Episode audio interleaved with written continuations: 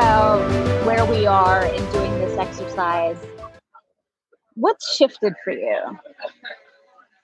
This exercise has given me the tools to pause and create that space so that when those niggles come into play on scarcity and undervaluing myself, that the thought and feelings of abundance and the tools that we've worked through together have surfaced. So now I'm building a habit, actually, and I'm working that muscle, that abundance muscle, you know, that you might say. Yeah. How about you?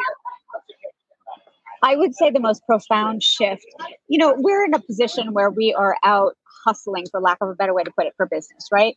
And so much of that emphasis is external.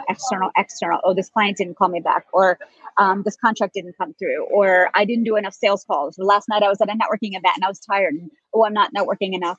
And I think that the paradigm shift that this exercise has really forced me to do is that all of that, the shift has to come from inside first.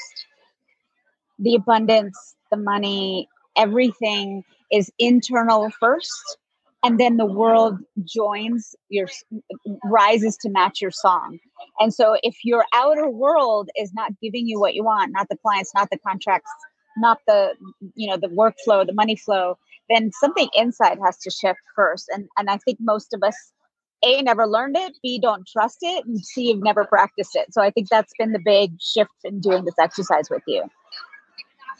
Yeah. And I love the practice part of it. Literally put it into practice on a regular basis. Even I'm identifying, and I said this morning, I'm identifying areas where the inspiration is surfacing and recognizing that as abundance dropping in where I might not have seen that before. So it's just like as if you would buy a red car and all of a sudden you see red cars everywhere. And you're like, everybody owns a red car. Oh my gosh, I did not realize that. Same with the abundance and the inspiration and the things dropping in, I'm recognizing it. So I'm working that muscle and it's becoming more clear to me on how to implement this 40-day prosperity plan. It's really great.